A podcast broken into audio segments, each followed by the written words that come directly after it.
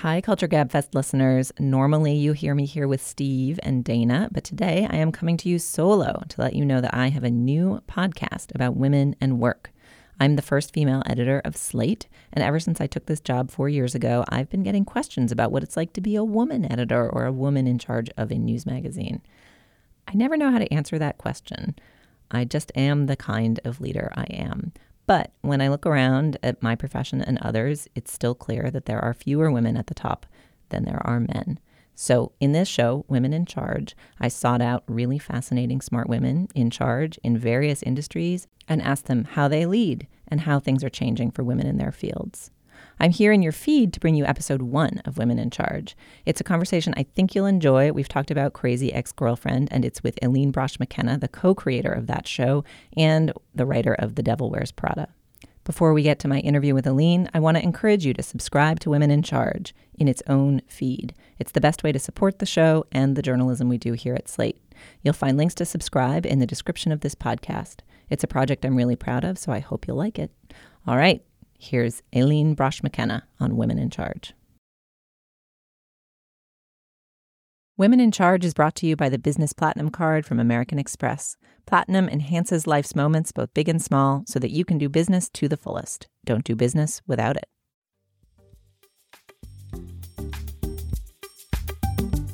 Welcome to Women in Charge, a podcast about women who are in charge of things and the things they are in charge of. This week, I'm speaking with Aline Brosh McKenna, the creator of one of the most iconic female bosses in cinema history. So you don't read Runway? Uh, no. And before today, you had never heard of me? No. And you have no style or sense of fashion? Well, um, I think that depends on what you're. No, no. That wasn't a question. That's Meryl Streep as Miranda Priestly from The Devil Wears Prada, one of the many films Aline Brosh McKenna wrote. Now she's the co creator of Crazy Ex Girlfriend, the award winning musical television show whose fourth season premieres next month. Today, we talk about the transition from solitary work to running a big team, the bad Hollywood habits she's trying to avoid replicating, and how to foster diversity in the workplace. So, let's start with your career. Tell us what you are in charge of currently. I am the executive producer, showrunner, head writer of Crazy Ex Girlfriend, which is now entering its. It's now we're about to start. Well, we're just starting our fourth season. So it was funny because somebody was asking Rachel yesterday, so, you know, it's the end. How does it feel to be the end? And she said, We're about to make 18 movies. or really, every three episodes we make a movie. So let's say five movies. And you wouldn't ask somebody who was about to make five movies how it felt to be done. we don't feel done. Um, we have about anywhere between 175 and 225 people working on the show.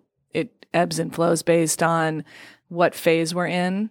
And I have been a screenwriter since 1991 and I've produced three pilots, but basically was a person who worked for other people. And then with this show, I became a boss. And that was a really interesting experience. What was most surprising or interesting to you about it? Everyone needs a different kind of boss. And that was surprising that you sort of have to move your style around a little bit and figure out what works best to communicate with different sorts of people.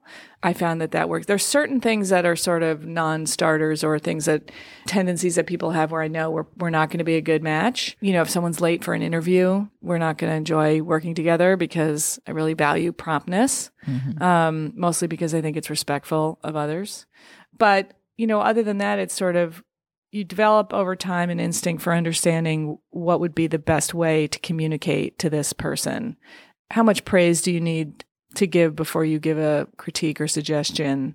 So it was is interesting to see it's sort of not one size fits all. Yeah, I mean the psychological aspects of management I think are part of what makes it really interesting. Mm-hmm. You're spinning up these this apparatus of 200 odd people. How do you have time to learn what styles work for which people? Is it does it vary person to person? Does it vary yeah. type to type? Like writers need this and directors need this. How, how do you think about it? No, I think it varies person to person. Also, what I notice is that people have a relationship to authority that has nothing to do with their relationship to you. Hmm. Um, and so sometimes you have to sort of understand, oh, this is a person who gets a little poppy and hot around someone just because they're in a position of authority. And then other people just sort of like seamlessly understand how to speak to someone who is in charge of them. And that's as much a part of someone's personality at work as anything else is sort of their style. And realizing that it doesn't necessarily have to do with you was also an interesting thing to learn. So okay, so you're having a day, you're you're at work, you, maybe you're uh, you, shooting and still writing some episodes, Yeah. which I think is the phase you guys are in right now. Yeah. How would you describe what you're trying to achieve and what you're trying to avoid? So you're you're doling out praise and admonishment and trying to to psychologically manage all these people, but what are you trying to get them to do and what are you trying to get them to avoid? Right. Well, there's not, I wouldn't say there's a lot of admonishment. Wha- What I try and do is give clear feedback about process. And that I would say is probably my main emphasis is trying to figure out what are the procedures, processes, how are we doing things, and how can that be better for everyone to be as efficient and organized as possible? Because my goal for myself, but also for the people who who work at the show, is that everybody can also live their lives, and that people can have manageable personal lives, so that we're not we don't have a redundant or slow process. So every season and really every day, I look for more efficient ways to do things, and sometimes that means delegating. Sometimes that means you know moving personnel around so that people are in the right spot. I actually think one of the biggest challenges I have is because you know the showrunner is responsible for the writing the shooting and the editing but you can't physically be in all those places and so finding out what's happening in all those places is one of the challenges that I have because what I didn't understand when I started is that people manage the truth for you. They don't always tell you. They either don't want to share feedback about someone else's work that they feel like might impact them negatively, or, you know, people maybe are giving you a slightly altered version of what's happening. And so you kind of have to be there yourself.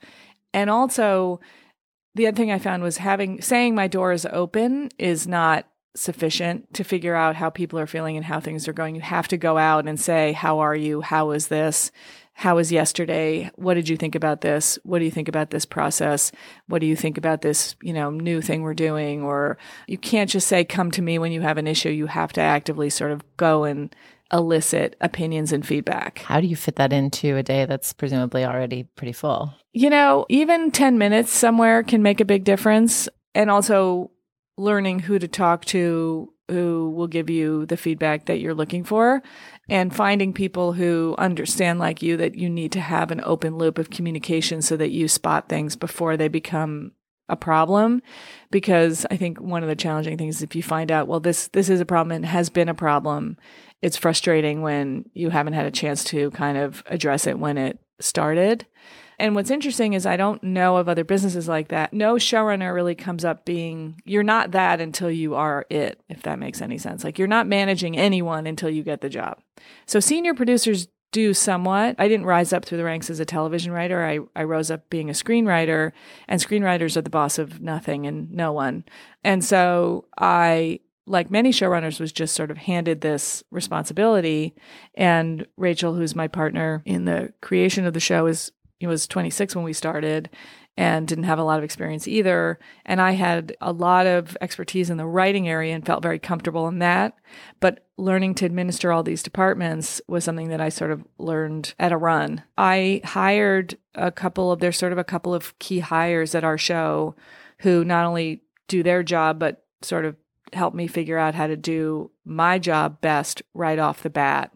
And you know how you hire people who you hire who you surround yourself with is it's just the one of the hugest parts How do you suss people out in an interview? How do you figure out, apart from promptness, whether they're Yes. uh, going to be what you need? well promptness is a non-starter my sister-in-law who runs my brother's hotel business with him she won't even interview people who like if they're five minutes or ten minutes late she just says you don't want to work here and she sends them home which i I think is pretty ballsy so when we started i was really looking for people who were very all hands on deck because I knew that our show was going to be dependent on making a lot of different things run smoothly because we have the music department and we have sort of some auxiliary things in our show that make it a little more complicated. And so for the senior jobs, I had met with a bunch of people who kind of wanted to tell me that their bandwidth was a bit limited. Like either they said, "Oh, I'm not really a set person. I only like the room," or "I really specialize in this area." And then I was looking for a certain like nurturing energy because Rachel does several jobs on the show and she's the fulcrum of the set and I was looking for people who wouldn't feel like, oh, I'm a senior person. I can't go get Rachel a bottle of water, if that makes sense. Because a lot of what I do is try and make sure that she is happy and comfortable and healthy. And that part of that is sort of just having your antenna up to make sure that this young woman is not falling over. And so whenever I interviewed someone, I tried to make sure that they were the sort of person who, you know, pitch in wherever was needed. So for the senior people, I met more people for the senior people than any other position. And I met a few people for the senior position who either seemed like they wanted to tell me they had a limited bandwidth or it felt like they were only going to be senior on this show because they didn't have their own show. Like it seemed like a compromised yeah. position for them. And then I met this woman, Erin Ehrlich, who the network had wanted me to hire someone who had experience on an hour show. And she doesn't really, but she had experience on a half hour show that was a little bit similar in tone to us, Awkward, where she had directed, produced, and been the co showrunner. And, and, you know, some of it is just gut. And I sat down and five minutes into it, I was like, this this person's going to be by my side for the whole process, and she has been, and she has saved my life. And there's nothing that I ask her to do that she's not prepared to do. And then Michael Hitchcock, he's an actor, writer. People know him from the Christopher Guest movies, but he's also a writer producer.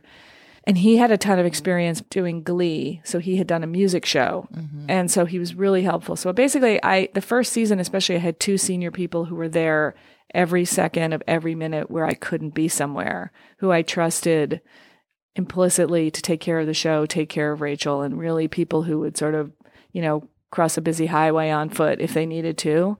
And that has proven to be the same through the whole, all the seasons. And I'm, I'm just endlessly grateful to both of them because I think I would be in an ICU. I mean, there, there's so much work to do. You can't do it without support. And then they also very much help me learn how to do the job. So looking for people who have areas of expertise who can sort of teach you how to do the parts of your job that you're not as familiar with is very important. Right. And trusting that giving them authority, that authority doesn't undermine your own. Yeah, I don't yeah, I'm not worried about that because um, television show is like it's like the military. The hierarchy is extremely important. People really respect the hierarchy, so titles are important. And it was one of the reasons why when we started, even though Rachel really had very, very, very little experience, it was sort of up to me what level of producer she would be because she had no quotes going in and and we could have made her a junior producer. But because we created the show together and because I wanted her creative input to be really important to people, I insisted on her being an executive producer, which was sort of a huge elevation over what normally would happen because I didn't want anybody to be her boss that wasn't creatively making the contribution she was, if that makes any sense. It felt unfair to me for her to be sort of part of, you know, responsible for the co-creation and giving feedback on the writing and writing episodes with me and and being in the show and then to have bosses besides, you know, above her that weren't me, that weren't her creative partner. And that people really in show business really respect those titles. The titles are very important. So it's it's it's funny. It's like a military operation. And I, anyone who works in the producers room will tell you that like the writer's room is really a producer's room at this point. I'm always trying to, when someone comes to me and says, Can you prove this? I'm always trying to say, Ask Erin, ask Michael, ask Jack, ask Rachel, ask somebody like to try and delegate and empower people. And four seasons in, people know the show and know the jobs really well. So I can delegate you know more but there's so much responsibility and authority that comes with the showrunner job that I don't I would never be worried about sharing that with other people. And we also have our our line producer is extremely experienced. She started on 30 something she did lost. She did alias. She did brothers and sisters. She's very experienced. So in as much as i i nurture rachel and i try and nurture the show sarah really takes care of me in terms of making sure that we're on time and on budget and we're and that the crew is not exhausted and she's responsible for all of that and she's really a legend in the business and she's just a wealth of information and anecdotes and it's been great to have someone with that much experience and they're all women uh, you'll notice the senior producers are in the beginning were me, Rachel, Erin, and Sarah and Michael were the executive producers. Now we added Jack, who's one of the writers on our show, is now an executive producer. But it's it's mainly female run, and our writers' room is seven women and three men. which is unusual. Can you talk a little bit more about like what's a specific improvement that you made? What's a thing that you spotted and was like, we could do that better, we could do that quicker, we could get more people home? Well, television comedy rooms are notorious for people start really, really late. They play darts, they look at stuff online, they gossip, they eat, and they don't even start writing until like after lunch. And they're just notorious for working, you know, till one, two in the morning, or even, you know, it's not cons- not considered unusual to work until ten or eleven at night. And it's one of the reasons why I did television in my early 20s, mid 20s. And then when I got married and had kids, I was like, not, I wouldn't even entertain going on a staff of a show because the idea that I wouldn't be in charge of my own schedule and when I would see my children was just unthinkable to me. I just very, I, I there are enough people in TV who work from 10 to 6 that I real, I knew it was doable. Um, there are comedy rooms that do that. And what I learned is if you come in and you start writing right away and you kind of get to it, and we do like mess around and have fun in our room. But if you say you're going to be done at six, you're just done at six. And I, one of the things about having a lot of moms in the room, which we do, is like, I became much more efficient as a writer when I had kids because, like with my my oldest, I had to be home by four thirty, and so you know, I'd be done writing at four and in my car at four thirty to be home. And when you have those restrictions, you just you do it. You know, you do what needs to get done.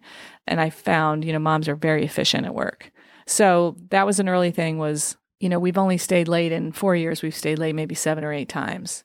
With the crew, it happens to be that Sarah is somebody who really is an advocate of not going too long and not overworking the crew because first of all to to be humane but also because as she says they're bumping into walls when they get exhausted people are just they can't they can't do their best work and so we re- try really really hard with our schedule to keep it sane and then i just think you know it's giving prompt feedback and then really the essence of why our writers room is so fast is because i'm extremely decisive and you know as my husband likes to quote, you know, the perfect is the enemy of the good. You know, you're going to make those decisions numerous times when you're writing a show.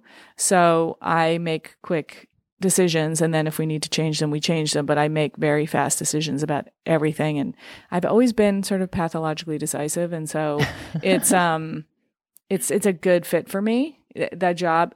What's in, what's been interesting is screenwriting was never a good fit for me because I'm social and and I like to be in charge of things. And so when you're a screenwriter, you learn to be sort of very very passive aggressive in your communications and saying like, you know, maybe we might want to consider if you think about it, maybe we don't want to do this awful stupid thing. But when you're a showrunner, you you're making those decisions and it just my husband always says, you know, even though my hours are longer, it feels like I'm working less because I'm not emotionally stressed because I can decide something and there's something about living and dying about your by your own mistakes that is so liberating that it sort of it removes some of the stress that I had when I was reporting to people because, you know, as I rose up as a screenwriter towards the end there, I felt like I was being asked to defer to people who I knew I knew better than. Right. You had a lot of authority and clout because of your success as Yes. a screenwriter, but then structurally within That's the right. process of making a movie, That's right. you weren't the boss of it. So structurally, you don't have any power. You can only gain, and I know there's probably a term for it, but I sort of was gaining like um, soft power? Is soft, that what soft, soft power, is? power, or, or mm-hmm. like auxiliary power, or and it was, it was, it was uncomfortable because, you know, I would be sort of using my relationships to get what I wanted as opposed to, you know, as having access to the structural authority. And you really, unless you are the director in a movie, you just, or a super powerful producer, you just, the buck does not stop with you.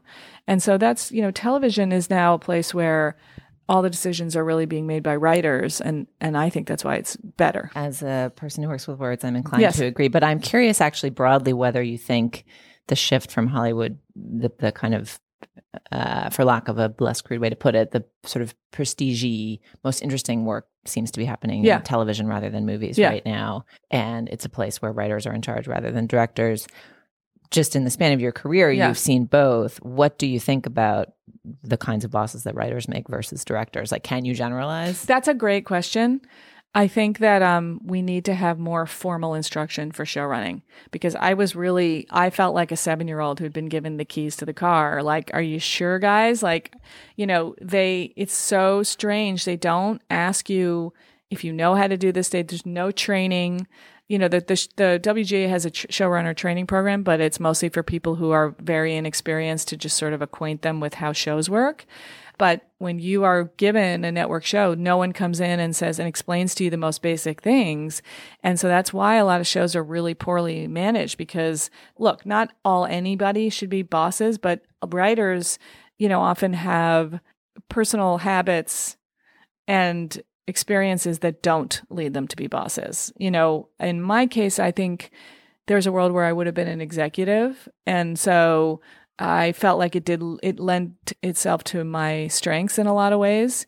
But, you know, I was really shocked at how much I didn't know and how much I had to ask. And I really wanted to create a culture where people were calm and happy. And so many people that we worked with in the beginning had been accustomed to working in environments where everyone was in a panic all day. That's a very common Hollywood thing, which is like you you get behind partly because you're playing darts and doing whatever and then you're in a panic and people fuel themselves with panic and I am literally the opposite of that. I can't when I see somebody panicking like if I get an email that says urgent, somebody ought to be dead because there's no we're making a television show. So unless someone's physical being is in peril, it's not urgent. It's never urgent. So I don't like panic. I don't like yelling. I don't like running. If I see someone running on a set, I'm also going to assume that someone has been grievously injured. And because it is a place where people can get hurt, you know, sets have to be safe. For me, calm and poise are very, very important. And I've really tried to surround myself with other people like that because there's just this Hollywood like panic last minute, don't have my homework. Joan Cusack running to the, you know, running under the file cabinets and broadcast news energy that people thrive on. And I, I really find it counterproductive. You know, I, this is sort of a, the kind of thing Rachel would say, don't say this to anyone. But, you know, I had my thesis done in college a couple days before it was due so that I could proofread it. And, you know, we had those daisy wheel printers. So like I could reprint the pages that had typos on it. And, like I like to be done early. We get our scripts done early because there's an inherent chaos to any large enterprise. So the chaos should come from the outside and not from you. And I had worked for so many people in Hollywood, directors and writers that thrive on mess and last minute and deadlines and up all night and just not me. Well, and the notion that you know you got to hang around and play darts until the muse strikes, right? I mean, Oh, it's, it's sort of uh, particular to creative industries. I think the the myth of the But it's to me, it's sadistic because I'm looking at people who, you know, our room was like someone who just got married, someone who was pregnant, someone who was pumping, someone who had an 11 year old daughter. Like the fact that they would show up to work, that these people, writers like this, would show up to work and their boss would F around on YouTube and order food and not even start working until 5 p.m. when they've been there since 10, which is, which happens, and then keep them there until midnight, I think is like the most presumptuous, unfair, sadistic thing to do to people. Unless you say to them, if you said to someone, hey, listen, I'm the sort of person who starts writing at 5 p.m., then we have dinner, and then I like to go till, till midnight, you could probably fill a room with writers who love that because I have friends who work that way. But, you know, I staffed a group of people who were, you know, I had moms who had tiny babies and people who had lives. And that was important to me that we have people who had thriving personal lives. And I just, I, I put myself in their shoes. And so, you know, it's, it's, I try not to put anyone in any situation that I wouldn't want to be in if I were them. Women in Charge is brought to you by the Business Platinum Card from American Express. With the Business Platinum Card, you'll earn membership rewards points on virtually all business expenses, and you can turn those points into anything from new supplies to flights. One perk access to over 1,000 airport lounges worldwide that will give you a calm space to get in the right headspace. Or Platinum can help you find that hidden gem for the best working lunch in town. Or get a few hours of me time after FaceTime with clients with guaranteed 4 p.m. late checkout at over 1,000 fine hotels and resorts worldwide. That's the powerful backing of the Business Platinum Card from American Express. Don't do business without it. Terms apply to all benefits. Visit americanexpress.com slash explore platinum for more info. So you, as a screenwriter, wrote many wonderful movies, and and the one perhaps you're most known for is The Devil Wears Prada, which has in it, I think, maybe Yeah. the one of the most iconic female bosses in movie history. I just Mm-hmm. Yeah. I just did a screening of the movie Network, so there, there's another Right. iconic female And boss. Sigourney and Working Girl. Right. There's there's a few, but I'm curious, uh, sort of whether having taken on this role Yeah. of running this creative institution with 200 odd people working for it at any given moment has affected the way you think about the Miranda Priestly character and how you Yeah. wrote her and what you thought about being a boss then versus now. Yeah, it's funny because I always, when I wrote that movie, you know, I had really been Andy because I tried to break into being a magazine writer in New York, experienced utter failure. Her name is Andy Sachs. My grandmother's name is was Tova Sachs, spelled the same way. So I, I and I had, you know, been that young person. And when I wrote the movie, I was in my mid 30s, so I was closer in age to her than I was to Miranda. Now I'm basically Miranda's age, and I'm I've become a boss since then. And there are things about her frustration that I really relate to. But I also have always thought that anyone who ever got the wrong order at Starbucks has had a Miranda Priestly moment. You know, like when you know you order a sandwich and you you specifically said no onions and it comes with onions you know you have that moment of like how hard could this be you know and i was always very tapped into her even you know when i wrote it i was all very tapped into when you're trying to do a great job at something it often feels like people are standing in your way for no reason, even if they're not. But what I love about that character is that it's not for her glory. That's to me her to her redeeming quality, which is what she she doesn't care about herself. She cares about the magazine and she cares about fashion. So she's a samurai who has devoted herself to the system, and she actually doesn't care if she gets run over by a car. She cares about the magazine and she cares about fashion. And I think there's something very noble in that. And I think you always you know that it's not about her personal glorification. And so she has obviously absurdly high standards and is very vocal. But I think anybody who's ever run any enterprise, organized a book club, you know, why aren't these people getting back to me? why am I not getting an RSVP? How hard is it to make lemonade? You know, how hard is it to show up on time? That's that's a very basic human uh, frustration. You know, and she's very, very, very dry. And that's the other thing that I love about what Meryl did with that character is that she's not a wet angry. She's a dry angry, which is scarier, I think. Uh, I've never thought about anger in terms of moisture, but I like it. Have you had a Miranda Priestly moment? All right, you talked earlier about uh, giving negative feedback for Yeah. you know which which can be constructive feedback Sure. but telling someone you didn't like the way something Yeah. did something how do you deliver negative feedback Well, again, when you say like or admonish, like those sound to me like value judgments. Mm-hmm. I kind of come from a place of assuming that people are doing the best they can with the information they have. So, like yesterday, there was something where someone didn't do something. I had expected it to be done at 9 a.m., and by 2 p.m., it wasn't done because he was waiting for my approval on something. And he had sort of passively waited for me to show up in the office to, before he asked me instead of taking the initiative to get to my assistant to say, hey, she needs to approve this because it needs to go out. But what I realized is he didn't really understand the urgency and he's a new employee. And so I showed up and he, this thing that I thought was out at nine was not out at two. And so we wasted a half a day of this prep period. And so I said, you know, you need to let me know to get this approval for me in a more timely manner. And he just didn't understand that part of his job yet because he just started doing the job. And so we I sat down and said, "Listen, this is we need to connect more on what how urgent is this?" And there are many people around you who you can ask, my assistant, the writer's assistant, who know understand where we are in the process and who can tell you, "Hey, is this something where I really need to grab her? Like I should text her instead of sending her an email, or I should have her assistant text her or call her because it's that level of urgency. But I don't think of it as like he's not intentionally doing anything. He's doing the best he can given the information he had. So he doesn't have he doesn't have a full enough brief for me, is how I look at it. The problem arises when if it happens habitually after you've given that feedback, right? So you generally assume, okay, well, they missed this data point and that's why they've dropped the ball in this area. once you tell people, nine times out of 10, they're like, oh, got it. You know, if you habitually tell somebody, hey, we need to be doing this, and they don't get it, like I, we had somebody work for us who really just could not be on time. And and at some point I said to him, "Are you the sort of person for whom 8:42 is 8:30?" And he said, "Yes." And there are lines of work in which that's fine, but production is not one of them.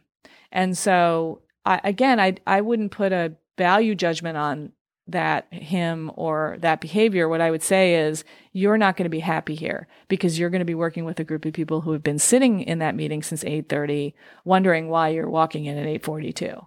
So it's a bad match. It may not be I'm not saying that's a bad person. I'm saying that's not a good match for our workplace.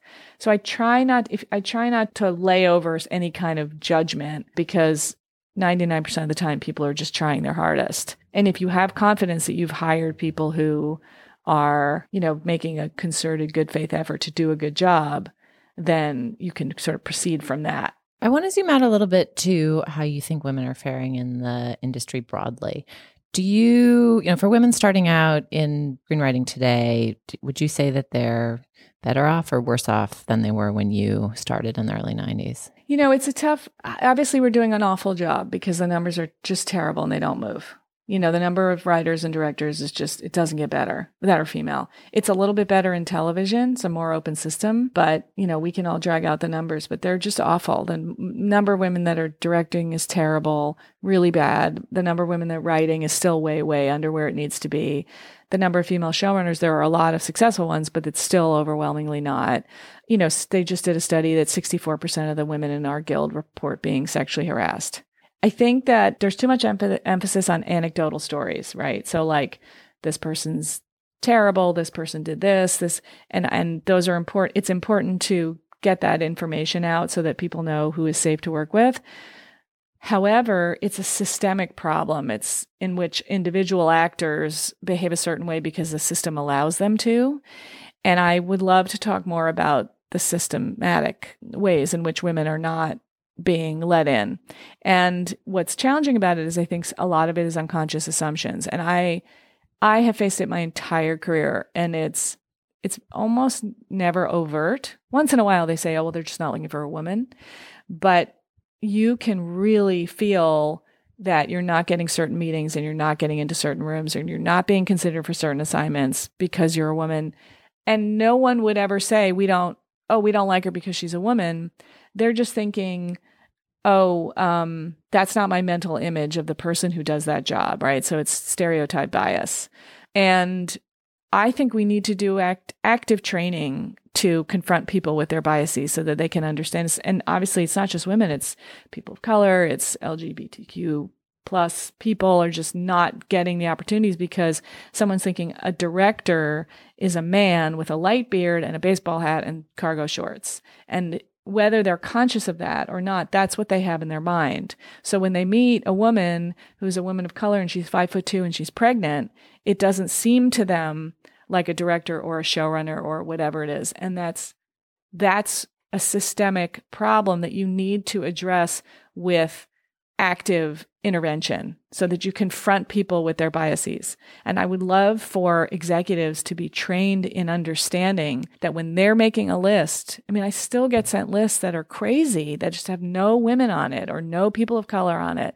And people need to understand that they have certain preconceptions. We all have certain preconceptions, but if you work at a company like this, there should be you know the the, the human resources training that says hey you know don't say nice ass to the person who works for you. Like i think everyone's getting that.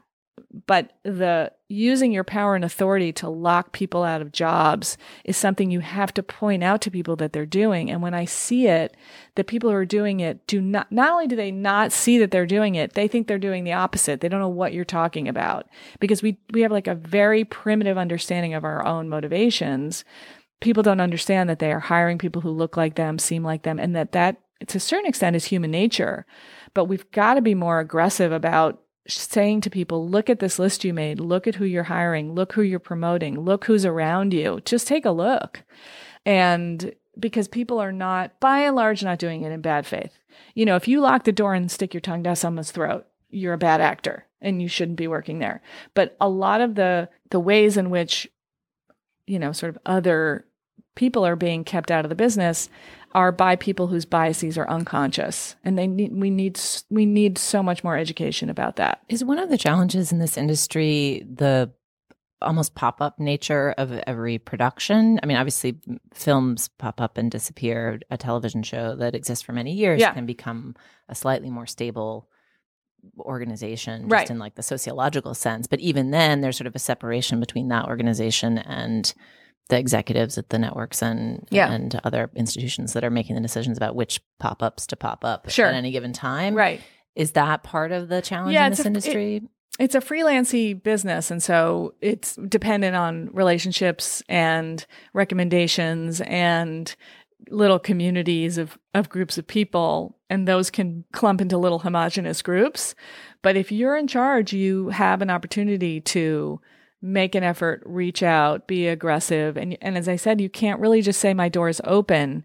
You have to go grab people. Like right now um, there's a woman i've known for many years who i met when she was an assistant and then she was my assistant and she's a filmmaker in new york and she makes incredible films.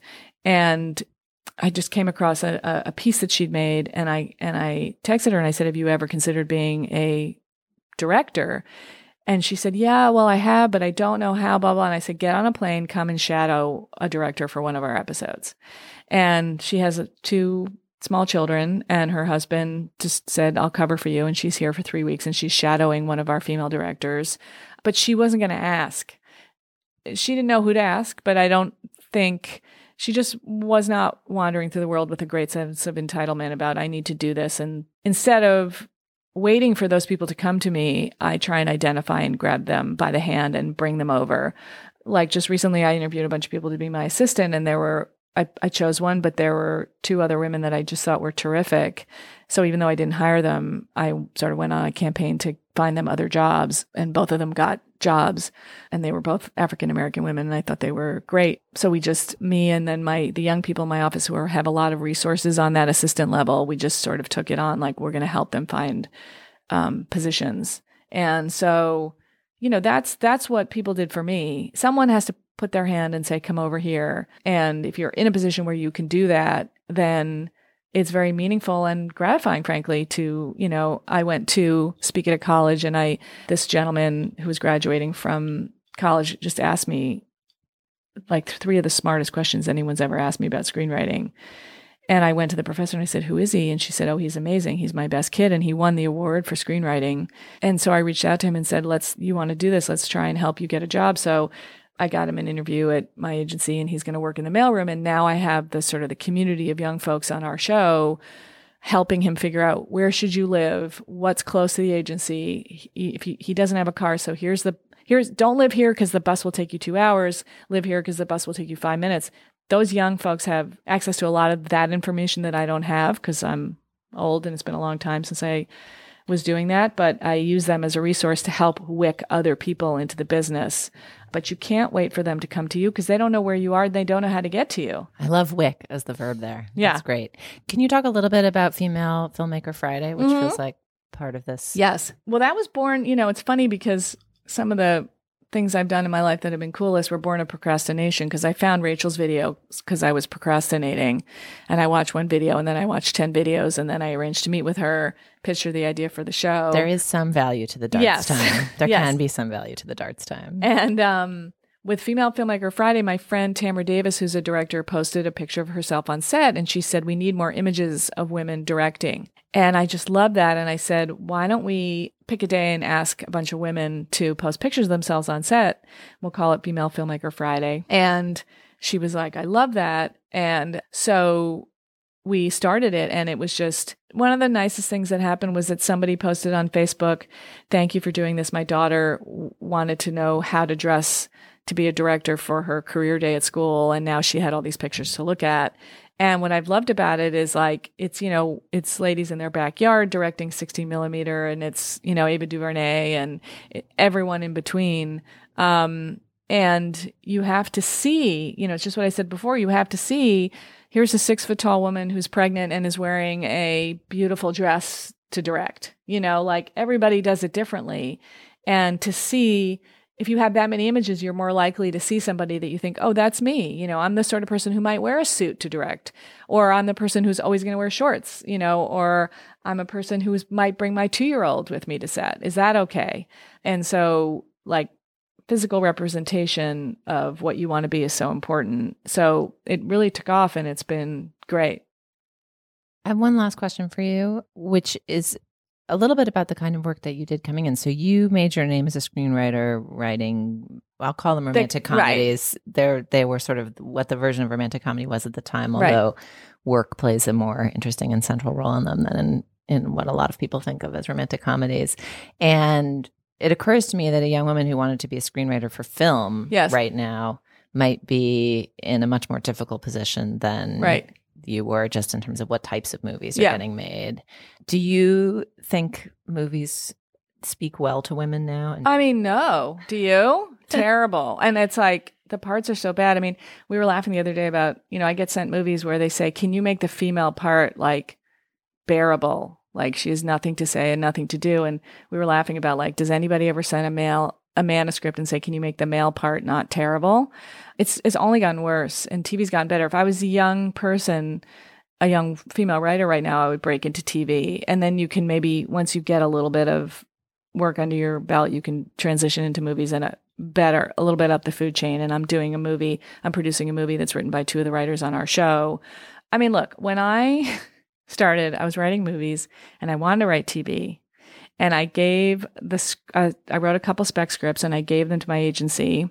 And my agent put me on the phone with a TV agent, happened to be a woman. And she said, um, Hey, so these are pretty good, but it's really hard to get on staff. Have you ever been anyone's assistant or anyone's girlfriend? And I was like, what? And she said, it just really would be a lot easier for me to get you a job if you had been someone's girlfriend. And I had been thinking about switching agencies and I hung up the phone and I called my friend and who was trying to convince me to switch agencies. And I said, I think I need to leave them.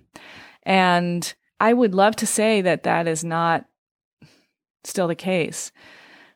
But, you know, there's still a lot of that. And again, my fear is that when you read about stuff like that and when you read about people being chased around hotel rooms and, you know, that we're going to scare women off from even trying. And that's, you know, I, when that happened, I had to go, well, you know what? Screw you. I'm going to find someone who doesn't think that way. And I did. And I switched agencies to like, and I was represented by this wonderful woman who was, you know, very pro female. I just think we're scaring, we're scaring women out of both fields by making it clear that, you know, it's, it's stacked against them. But there is a way forward. And I wish that I could say, that those things are not going to be said to you, but they are. And you have to, and I, I think in most fields, there's some version of that, you know? And in a way, it feels like you're being hazed to find a way to process that and say, you know, I persist. But it's, it's challenging. I think that TV has more female bosses, um, and not to sort of paint everything with the broadest brush, but I do think that you're less likely to experience that sort of treatment. However, it was a woman who said that to me. I think she was reflecting the patriarchal goals of her of her place of employment.